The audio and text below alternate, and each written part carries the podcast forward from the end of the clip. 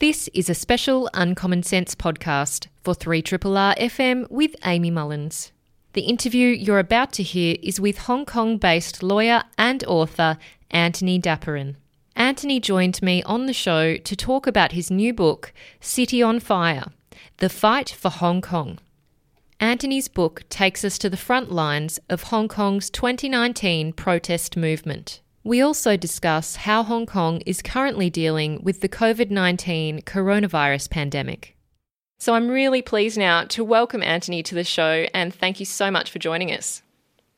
Good morning, and it's great to be with you again. Good morning. Now, Antony, I am aware from your email newsletter that you send out, which is also just fantastic, I've got to say, um, that you had a bit of a, a, trip overseas and you came back into Hong Kong and uh, are now following their quarantine or self isolation arrangements, and uh, they seem to be pretty rigorous. Yes, that's right. I'd been in the in the UK for a couple of weeks and, and came to Hong Kong after they'd introduced a new requirement that anyone well, firstly, only allowing Hong Kong residents back into Hong Kong, um, and then that anyone who was coming back into Hong Kong would have to undergo a compulsory 14 day home quarantine, which is, of course, better than I understand um, some of the people entering Australia now have with uh, quarantine arrangements in a hotel. But we have to do um, home quarantine, and it was a really very impressive process that the government had put in, pra- in place at the airport for all the new arrivals. Everyone arriving had their temperature taken and then had were, were given sample kits and had to submit um, samples to be tested for the virus. Um, and then everyone has to download an app onto their phone um, and are given a, a, wristband, which has a sort of little tracking device in it, I guess, some kind of a chip that then connects through Bluetooth to the app on your phone um, and through the location services on your phone um, makes sure that you are following the home quarantine requirement. And apparently, this this device, if you leave your home during the 14 days quarantine, um, will alert the authorities so that they can come and, and, and check on you breaking the quarantine. Now, on the, on the one hand, it sounds a little bit dystopian that the government sort of clipped these devices onto you and, and, and are tracking your location. But um, on the other hand, it is only for the 14 days of the quarantine. And it is frankly reassuring to know that everyone coming into Hong Kong and knowing that most of the new cases we're seeing here now are imported cases that they actually are being tracked and enforced pretty effectively by the government. So um, it was a it was a real procedure entering, but extremely efficient in the way I guess you'd expect Hong Kong to be, and, and, and very thorough. And it was was really quite reassuring to get a sense that the government here does seem to have the the, the process of keeping the virus under control pretty well um, pretty well handled. Mm. And what day are you up to in that fourteen day period? Uh, I've only got a couple of days to go now, so Thursday night midnight I'll be uh, I'll be free. Uh, so uh, yeah, almost there. it's very exciting. Um, no doubt you must be quite well. Then you're not feeling any symptoms. Yeah, completely fine. Yeah, um, yeah, have no, no, issues at all. And in fact, the Hong the Hong Kong government um, release every day updates, of course, on, on infections. And one of the one of the one of the items of data they release is um, information on every imported case that tested positive, which flight they came in on, and which seat they were sitting in. Wow. Um, and I've been check I've been checking that list very uh, closely, of course, and I'm happy to see that there were no cases on the flight that I came in on. So um, that was very, very reassuring as well. It's really amazing the level of um, technology use that we're seeing in places like Hong Kong and also Singapore, who seem to really be far ahead of um, Australia in that use of um, technology. It took us a number of weeks to even have a website with a dashboard of the number of cases and which local government area they were in. So um, it's really great to see that there's a lot of advanced use of technology elsewhere. Yeah, and I think it helps for places like Hong Kong and Singapore in particular that they are geographically so small. So I guess it's easy for a government to administer administer in that sense. Um, and look, the, the, the, tech here is pretty good. The internet coverage here is fantastic. And I've got to say, I had to chuckle a bit when I saw some statement coming out of Australia that the government was worried that if everyone was working from home in Australia, the internet might struggle to cope, given the, the, the, internet infrastructure in Australia. We don't have any of those issues here. We have um, you know, super fast connections to everyone's homes and, and very good coverage mm. with mobile data. And so, yeah, I, I think that's one of the benefits of having a geographically small place. Yes, same as in South Korea. And I think if the internet mm. wasn't good, you would definitely be hearing about it from the citizens. Yes, that's right. Yeah. Now, um, you do mention uh, in a number of, well, in one of your articles that I believe will be released, that um, Hong Kong and other um, countries have had a history of dealing with uh, large scale epidemics, and it would be mm. really not lost on many um, that those would remember the SARS epidemic um, from the early thousands in 2003. So, um, in terms of Hong Kong's experience, dealing with an epidemic. Um, what do you think they've really learned that they've put into place here? Because I note that, um, as far as I'm aware, Hong Kong still has four deaths out of about 915 positive cases. Yeah, SARS hit Hong Kong really hard back in 2003. It was the place that had, I think, the most deaths than any other place in 2003 with SARS, um, and, and, really had a big impact on the community. But but luckily, SARS, unlike the, the current uh, COVID 19 virus, was easily to detect at, at, an early stage, and so those cases that were detected were quickly hospitalized and isolated. So it didn't have the same spreading effect through the community that it had with this virus. But what it meant was that there were there were sort of two things that resulted from the SARS experience in Hong Kong. The first was that the, the, the, government just had developed its its mechanisms and its machinery and its policies to to deal with an epidemic like this, and, and, I think the healthcare system was well prepared for it. So that when this virus came around, there were already procedures that they had used during SARS that they were able to sort of activate and, and, and update and use that experience in in managing SARS to help them manage this virus. But but secondly, and, and perhaps more importantly, is just the community awareness. Ever ever since SARS, things like wearing face masks in public has become a you know, very big part of of, of, of local culture in Hong Kong. You know, during flu season, you know, everyone will be you know wearing masks on the on, on the public transport. If you if you cough on a train in, in Hong Kong without wearing a mask in flu season, you know, look out for the the angry looks you're going to get from the people around you. So there's a very high community awareness of of, of hygiene, of the spread of disease, of the need to take precautionary measures like, like wearing face masks and these kind of things. And I think that community awareness has really served Hong Kong well. Um, the moment that Hong Kong has learned there was this virus spreading in, in the mainland China across the border, at the beginning of this year, um, the community really reacted pretty quickly in terms of everyone um, getting face masks. I mean, to the extent that there, they, there, was panic buying of face masks in Hong Kong and they all sold out. Um, people stopped going out as much. They sort of just naturally began to, to, to do social distancing and self isolating as a natural reaction, you know, just given that that experience of SARS and and knowing the right way to behave to, to stop this becoming worse. So uh, that, that's really the the two key legacies of, of SARS that have helped Hong Kong through this particular crisis, at least so far. Mm, it's very interesting, and um, yeah, I can only imagine with some of the packed trains that you would normally get in Hong Kong that uh, it would be very dangerous for anyone to be coughing, um, certainly for their social standing. Um, now, I yes. would I, I, would like to go um, to your book, City on Fire, uh, which is subtitled "The Fight for Hong Kong."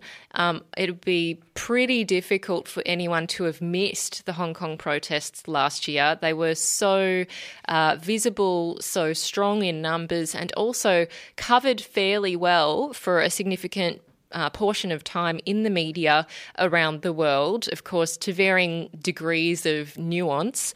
Um, but I would like to, I guess, go back to the chronological start um, because when I was reading through your book, there was one story that I really felt I hadn't actually had exposure to, though I'm sure in Hong Kong it would have been different. And that was about the case that uh, first pushed off this extradition bill and, and moved it along into, into creation and um, was taken up by Carrie Lam, the chief executive of Hong Kong. And this is the um, absolutely horrible um, crime that was committed or has been alleged to have been committed in in Taipei. And I was wondering if you could share with us that story because I feel that that is an important um, point to the start of this uh, protest movement. Yeah, um, certainly, and it's a very tragic story. So, uh, uh, the really the, the whole saga of of the protests last year in Hong Kong began with um, a, a, murder. Uh, what happened was there was a young Hong Kong couple um, a 19 year old guy, Chan Tung Kai, and, and his girlfriend, Poon Hiu Wing, who I think was 20 at the time. Um, and they'd been dating for a few months. They'd met working in a small business up in, in, in, in the Hong Kong suburbs in Kowloon. And they, uh, uh, they'd been dating for a few months. Um, she fell pregnant, um, although she'd kept her pregnancy to herself. And then the two of them went on a romantic weekend getaway um, on Valentine's Day weekend in 2018, and they went for a weekend getaway to Taipei in Taiwan, a, a pretty common, pretty common destination for Hong Kongers looking to get on a weekend away. They have a lot of good food in Taipei. They have night markets. They have um, hot springs in the hills around Taipei, and it's a, it's a very common place for young Hong Kongers to go. So the two of them went on this this romantic getaway. Um, unfortunately, while they were there, um, they got into an argument. Um, uh, a fairly heated argument. Um, during that argument, um, Poon told Chan that the, the baby she was carrying was not his, and, and reportedly he she showed him photos of her uh, uh, in intimate situations with other men. Um, and he flew into a rage um, and and allegedly or reportedly um, murdered her, strangled her. Um, then he packed her body into a into a suitcase, a, a large pink wheelie suitcase, um, and the next day got on the, the subway in Taipei and went out to the Taipei suburbs and, and, and dumped her dumped her body in a park, uh, and then returned back to Hong Kong uh, without her. When he got back to Hong Kong and, and her parents realized that she was missing, he simply said that he had um, he had uh, they'd had a fight and they'd gone their separate ways and he didn't know where she was but examination of the, the cctv footage of, of what had happened in that hotel and the comings and goings of the hotel you know, quickly revealed that, that, that something was amiss and police interviewed Chan in Hong Kong, and he he confessed, you know, confessed to the murder. Um, and then the Taipei and he told told police where the body was, and, and the Taipei police found the body. And there was really a, a very poignant scene that um, when the Taipei police were in that park looking for the body, it's apparently a Taiwanese tradition to to call out to the spirit of the dead person, and so they were calling out. Uh, these police, as they were searching the field, were calling out, um, uh, "Miss Poon, please help us find you so we can t- take you safely home." Um, and indeed, they found the body where where Chan said it was it was located.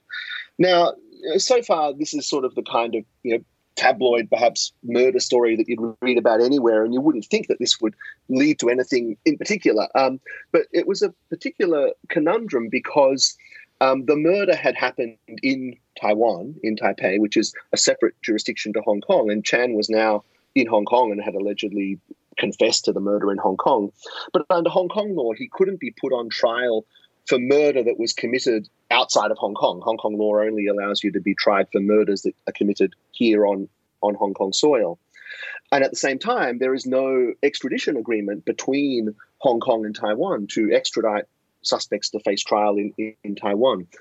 And so the Hong Kong government was was faced with this conundrum: what do we do with with this this guy who has apparently confessed to this to this murder. We can't try him here. Um, how are we going to be able to get him to Taiwan to face justice? And what the Hong Kong government hit upon as the solution, and there were, there were there were many other possibilities, but the solution they hit upon was to introduce a new law that would allow uh, criminal suspects to be extradited anywhere uh, to face trial, um, and that would include Taiwan, but also, most importantly, for the people of Hong Kong, it would also include mainland China.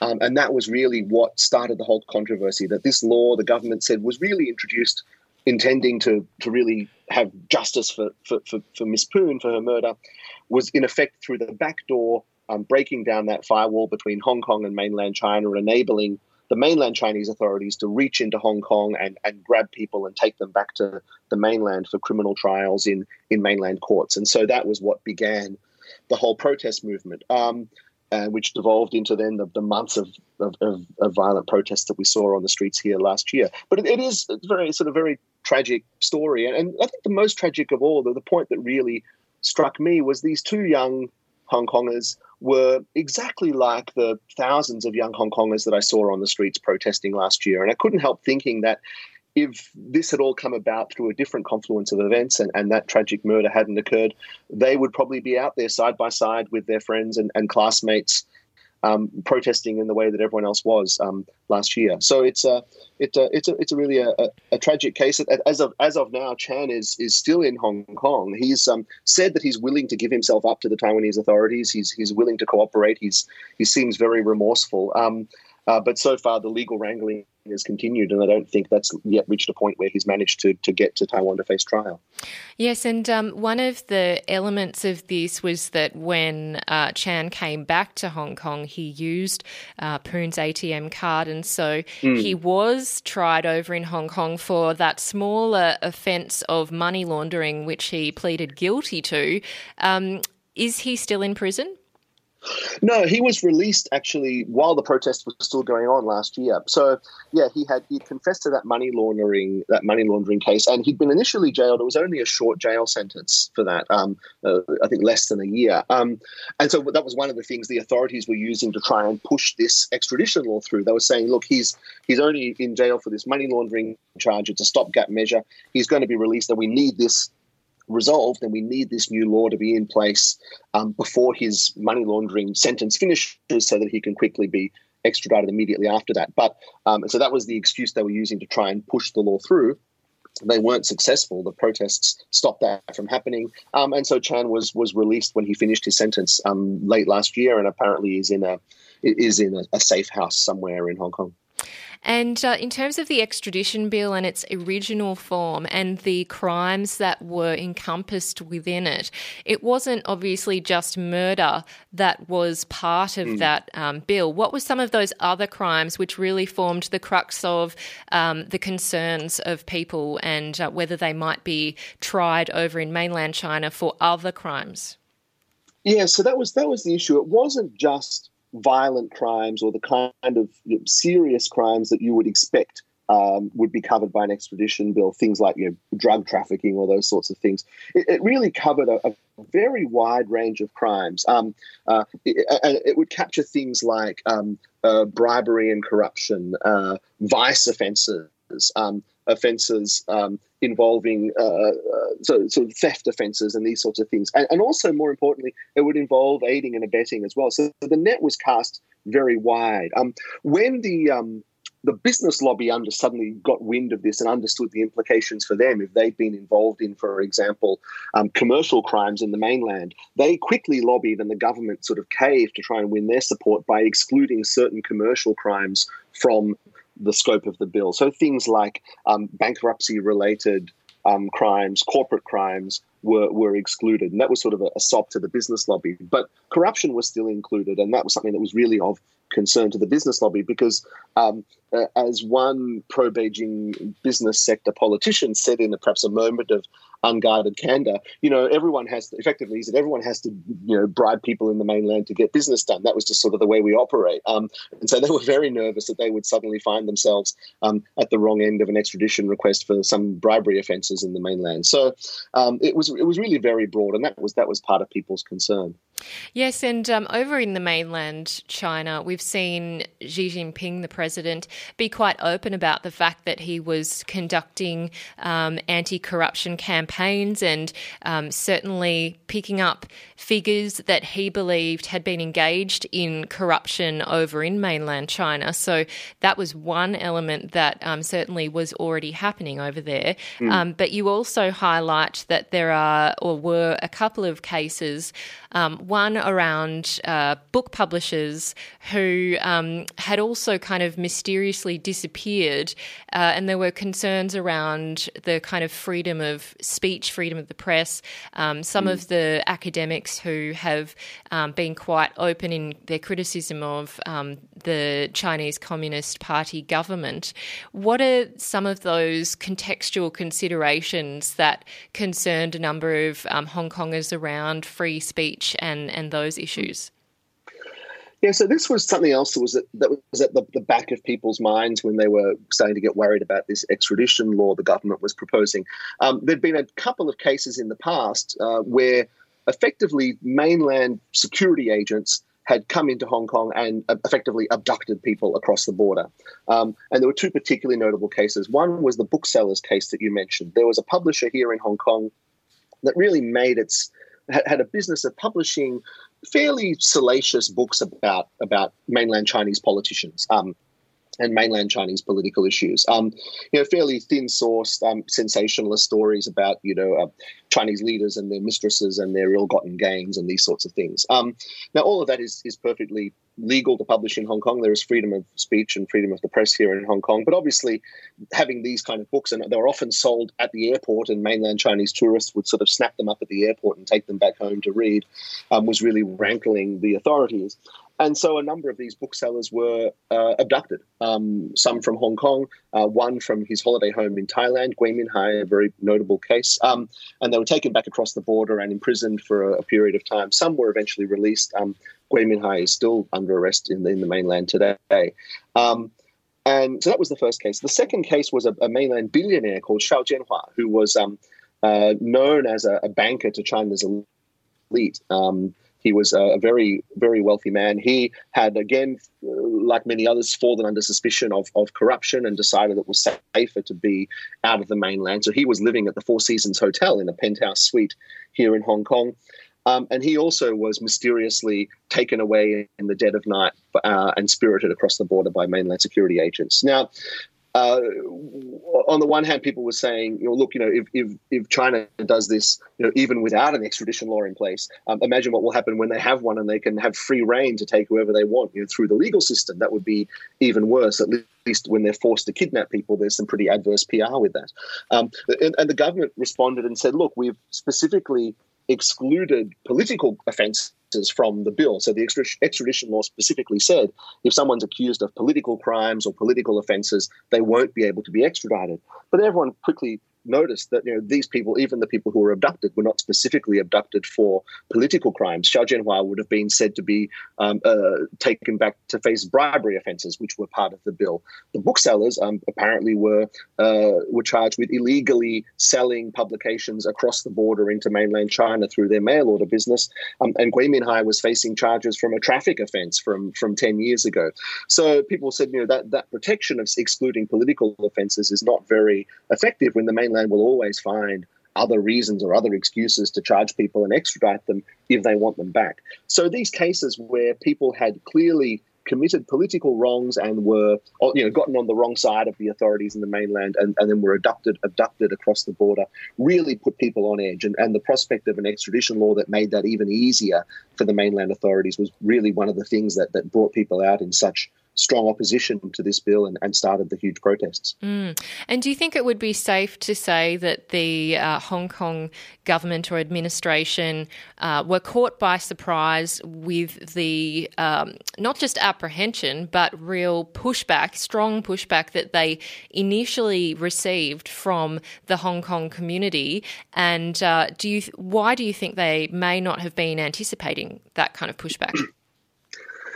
Yeah, um, I think they they must have been surprised. Um, otherwise, they wouldn't have ended up with with two million people on the street. So you you you have to think that you know no government would proceed with something thinking that it would generate that level of opposition. Um, so I think they must have been surprised. But as to why they were, that remains something of a mystery to me because all these these issues that were of concern to people, the the the, the bookseller case of the bookseller abduction the, the, the, questions with rule of law across the border, the, the anxiety in Hong Kong about mainland influence, none of these things were, were a secret. They were out in the open for everyone to see. And so, why the government didn't make the connection um, is, is frankly a bit of a mystery. Now, one reason why they mightn't have is that uh, just a, a year earlier, the government had similarly had a proposal to uh, open up a new train station in, in Hong Kong, the West Kowloon High Speed Rail Station that connects to the high speed rail network across the rest of mainland China.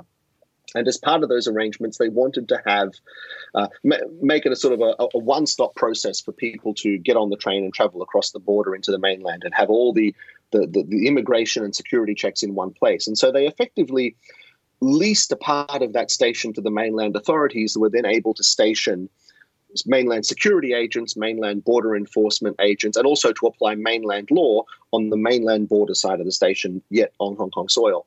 And at first, that generated a bit of an uproar, particularly among Hong Kong's Democrats, basically saying, look, you're giving the mainland security authorities uh, a, a, base inside Hong Kong from which they conduct they can conduct exactly these kind of operations that we're worried about, and you're making mainland law apply technically on a part of Hong Kong soil, and that doesn't that, that that shouldn't be happening. And so there was a bit of an uproar. But once the station opened and people started taking the trains and realizing how convenient it was to, to be able to travel, you know, back and forth, you know, easily with with, with no additional border checks, um, the, the, uproar sort of died down. Um, and and I think perhaps the administration thought that this would be another one of those cases where there'd be a lot of fuss and noise generated by the Hong Kong pro Democrats, but then after the thing actually went through, things would would die down again. And they just, just they made the wrong gamble and didn't realize that this wasn't an issue that would blow over as easily as that last one. Mm.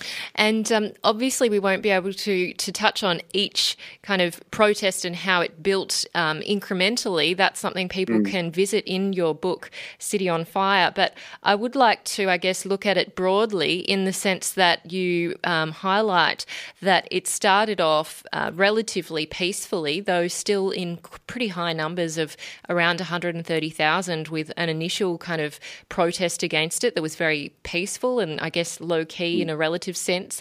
And then it just kept building and building, and we saw, um, as you said, two million on the streets, packed in to those um, really narrow streets where there's so many skyscrapers surrounding um, the streets, and then also those uh, protesters moving into other areas like the Legislative Council, known as the LegCo, mm. and also uh, Hong Kong Airport. There were so many kind of major pivotal moments and key disruptions within Hong Kong that the protesters engaged in, and then, of course, a big standoff at one of the universities. From your mm. mind, and, and now I guess I know you were there um, a lot of the time, um, and and part or at least very close to a lot of the protesters and the protests, and seeing how things were up front.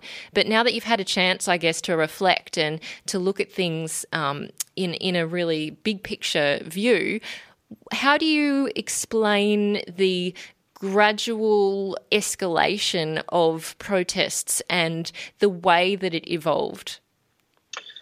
Yeah, I think there were probably two key factors at play that led to the protests continuing for so long and getting, I guess, increasingly violent, if you want to put it that way. Um, the first was just the intransigence of the government. Um, the government really refused to engage with the protesters or the community, refused to, to discuss any of their demands, only made small concessions very, very slowly and very late in the process. Um, and that just really stoked frustration and unhappiness in the community. And that kept people coming out and kept them angry. And, and the mistake that the government also made was that they would make key concessions after there had been perhaps moments where the protesters had become more extreme, after they had clashed with police um, or, and, and, engaged in more disruptive conduct was when the government then you know turned around and made a small concession. And so, in fact, during that break into the Legislative Council headquarters that you just mentioned, one of the pieces of graffiti that the protesters left on the walls of the Legislative Council chamber was "It was you who taught us that peaceful protest doesn't work." Um, and so it was very much the, the, the behavior of, of, the government stoking that frustration and that anger um, and, and, not really taking any steps to try and defuse the sentiment and, and, and and figure out a way to negotiate with the protesters. So that was the first thing. And the second thing was is really the, the conduct of the police. Um, the police were um, put in a very difficult position by the government. To be fair, the government basically disappeared, and and the police were pushed to the front line of the conflict, and the government was trying to treat this political problem as a law and order problem, um, and therefore the police were pushed to the front line in, in, a position they arguably should not have been in. But the police responded with fairly violent tactics from very early on. Um, one of the key features of Hong Kong last year was the use of tear gas by the police, and the reason why I I opened the book with a, a fairly detailed chapter on on tear gas is because it just became such a feature of of daily life in Hong Kong last year. Um, we had tear gas fired on the streets of Hong Kong every single weekend but one for seven months, um, and many nights during the week as well. Um, tear gas was something that everyone became aware with. Uh, aware of everyone had been affected by at some point everyone was trying to think about how to get around it or avoid it or, or deal with it or counter it. Um, and so just the fact that, that the police were using it so indiscriminately, um, you know, often as a first resort rather than a last resort, um, was very alarming. And then the other mm. uh, sort of coercive tactics that the police were using, from rubber bullets and beanbag rounds through ultimately to to, to real bullets, um, shooting a number of uh, another number of cases of live ammunition being fired at, at protesters, and, and, and, thankfully no one was was killed in those instances. But this ex, ex, sort of acceleration of violence by the police and a sense that the police were increasingly not accountable for their actions led to a, a, a, again a great deal of anger in the community. And what was interesting was that as the protests developed, they moved from being initially about the extradition bill, and, and of course, eventually, several months in, the government conceded that, that, the extradition bill would not go ahead and they withdrew it, but became not only a, a, a pro democracy movement asking for more democracy and more autonomy for Hong Kong, but also really an anti police movement and, and, protesting against the police violence. Um, and so that the, the very violence that the police were using were tr- to try to stop the protests had the, the exact opposite effect of stoking up anger and making the protests continue. Yes, excellent points. And um, it was really interesting to see that uh, opening chapter on tear gas because it is very evocative. And um, it also um, highlights, I guess, some of the crowd dynamics and the ways that um, pr- the protests evolved, and also the way that the Hong Kongers' mentality evolved um, and hardened against the um, tear gas tactic. And uh, mm. what was very interesting that you highlighted was the, um, I guess, British legacy of tear mm. gas in Hong Kong. Could you share with us um, that that little really interesting element to the story?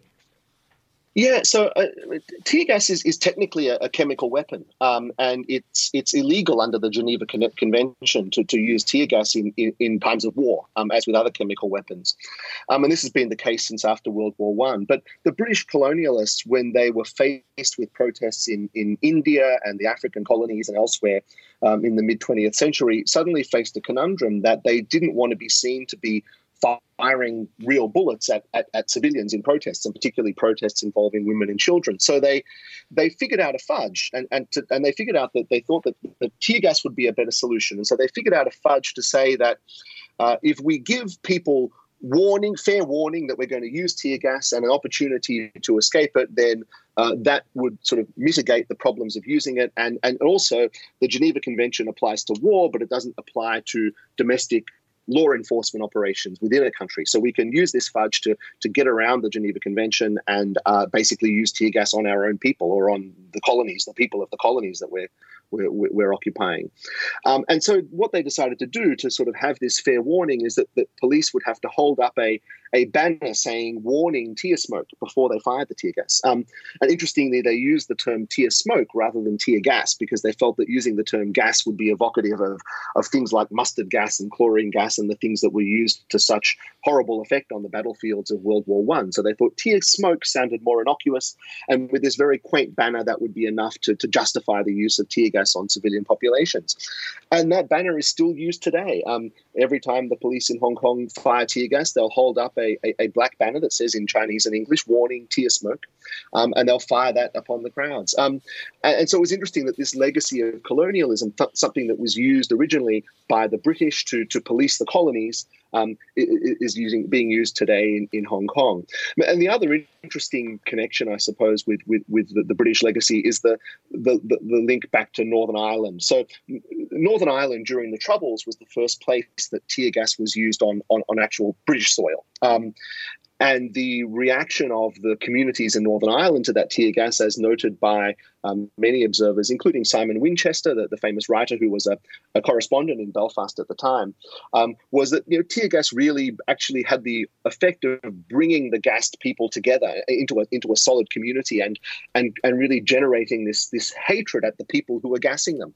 And we saw the exact same effect here in Hong Kong last year, that the community really rallied around, uh, united. And the number of times that I'd seen crowds tear gassed and they'd, they'd break away and sort of run from the tear gas. And as soon as the gas dispersed, they would come back, unite again as a crowd, and they would be shouting or chanting, uh, which means go Hong Kongers. Um, and this, you could see this identity really building and forming and coalescing within the clouds of tear gas as it was happening. Um, so it's another interesting link back to a similar effect that was in Britain uh, during the Northern Ireland Troubles. Indeed, and obviously um, one of the elements that you um, draw attention to in this book and in that chapter around tear gas was the fact that um, once protesters had figured out how to manage some of the risks of tear gas, that they um, were more banded together and hmm. obviously mm. Better prepared to deal with the different tactics that police were deploying. Um, that said, it didn't stop them from firing tear gas. And towards the end of the book, you literally list the different locations where you yourself were subject to tear gas. And there's too many to actually name on radio right now. But from your personal perspective, having been there and experienced it, um, and also just being part of the crowd and, and knowing uh, firsthand how this um, protest movement was um, evolved and experienced by Hong Kongers, what were some of those things that you've really taken away that are still quite um, visceral and have left a mark on you?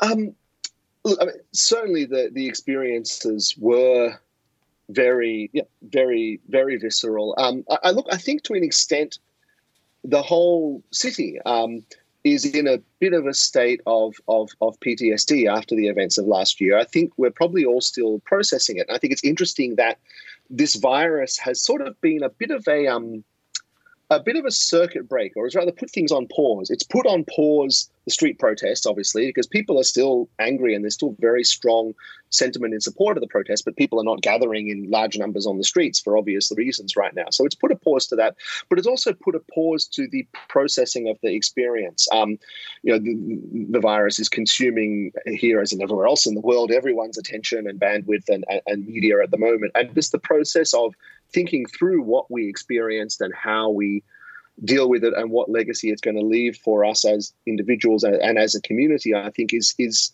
has been paused and hasn't been completed yet. Um, but so I think that's something that I think Hong Kong as a whole is still going to have to have to deal with. Um, but f- for me, it was it was just really. Um, of course, yeah, a very, a very uh, visceral, uh, uh, adrenaline-inducing experience to be out there on the streets, um, you know, uh, uh, observing the protests and observing the police. Um, but I think the most striking, the most striking legacy really is just the the the, the, the community spirit, the togetherness of the community, the fact that people from from all walks of life came together, all contributed in different ways. So not everyone was at the front lines, you know, clashing with police, but there were people passing supplies, um, people creating online memes and posters, people creating artwork uh, people sort of donating their help or their services or their skills in other ways. And it was really a whole community effort. And I think that community spirit continues to be there.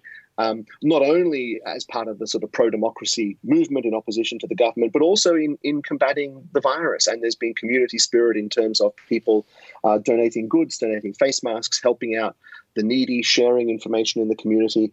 And, and I think this really goes to show that a, that, that a community that perhaps people in the past might have thought was was um, aloof or not engaged or, or, or, or isolated.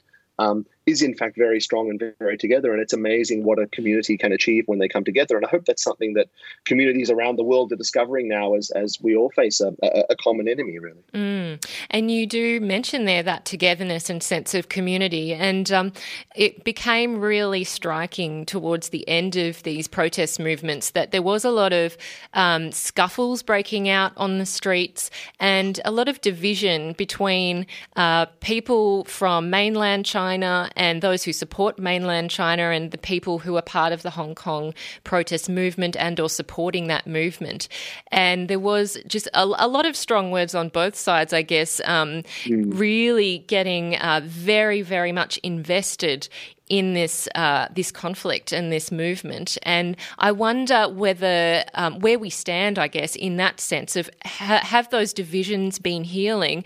Because I sense that there were people not just um, from mainland China and from Hong Kong, but also expats who started to feel very strongly about this issue. Mm. Yeah, and it's, it's it's interesting. This goes all, all the way back to to what you were saying at the top of the program about racism. Um, but you know, you're right. There are very deep divisions within the Hong Kong community. There are a significant part of the community that do support the government and support Beijing. Uh, many recent immigrants from the mainland. Um, and so Hong Kong is a very deeply divided society. And, and one aspect of the protests that we saw that was um, unfortunate and particularly ugly was this anti mainland xenophobia. So, stoked by a sense that um, the protesters were concerned about Beijing's interference in Hong Kong um, and the influence of, of the mainland in Hong Kong. That was then, by extension, in the protesters' mind, also applied to the influence of mainland people in Hong Kong and has indeed led to some fairly ugly racism and xenophobia among some of the protesters against mainlanders here in Hong Kong. Um, and sadly, that's also continued through with the coronavirus. People here um, have been, you know, in some sectors of the community, blaming the mainland for the virus. In particular, I think they're angry at what they perceive as the mainland government covering up the initial outbreak of the virus. But that feeds into, again, anti mainland sentiment, um, people calling for the border to be shut and for, for mainlanders to be kept out. And exactly the same kind of racism that we're seeing around the world um, also has manifested itself here in, in, Hong Kong. So I think that that message that you, that, that very important message that you had at the start of the program uh, applies equally here um, to protesters who who need to be careful not to mix up their their political aspirations with with, with xenophobia and, and, racist sentiments. Yeah, and it certainly has been an issue that um, not just in this situation, but as you say in coronavirus, that so many people often don't realise that they're conflating criticism of the CCP government with um, the Chinese people, and that can obviously be deeply um, affecting and hurtful for anyone who um, is from the mainland China or identifies as Chinese Australian or Chinese American or um, you know anyone of that um, background. So I guess yeah, it's something that.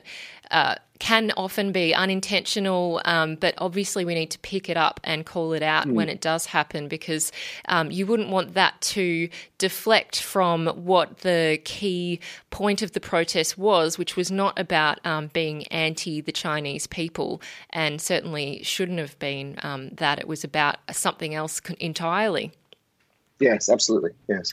Um, Antony, gosh, I wish we could keep talking because it's such a fantastic book and there's so, so much to unpack. Um, but I really do hope that uh, people can support booksellers and also authors like yourself and uh, buy their books and order it online or order it over the phone from their local booksellers. And, um, and I want to say also congratulations on this book because I think it is really um, beautifully written and, and it definitely shows that you've taken a lot of care and thought and um, a lot of insight into what was going on. So I really do appreciate your time today and also um, the, the great depth and um, nuance that you go into in this book. Thank you so much. That's that's really very kind. I'm really appreciate it, and it's been great to talk to you once again. Thank you. Yes, hope we can pick it up again. Right. Hopefully, when you're out of quarantine, which is only two days, so I'm sure. that's that's right. Freedom's just um, around yeah, the corner. yeah, and it's unfortunate. I was hoping to actually have a, a, a visit to, to, Melbourne and do a couple of events there, but obviously that's on hold now given the situation. But I hope to make it down soon and uh, yeah, uh, meet everyone uh, in person at an event in, in, in, Melbourne. Well, we'll let everyone know when that does happen because I'm sure you have uh, a fair few fans over here. Great, thank you. Thank, thank you. you. so much, Antony. I've been speaking with lawyer and author based over in Hong Kong, Antony Dapiran, and his book we've been discussing there is City on Fire The Fight for Hong Kong, which is out through Scribe Publications. I'm Amy Mullins, and you've been listening to the Uncommon Sense podcast. Uncommon Sense is a radio show broadcast on 3RRR FM in Melbourne every Tuesday between 9am and 12pm.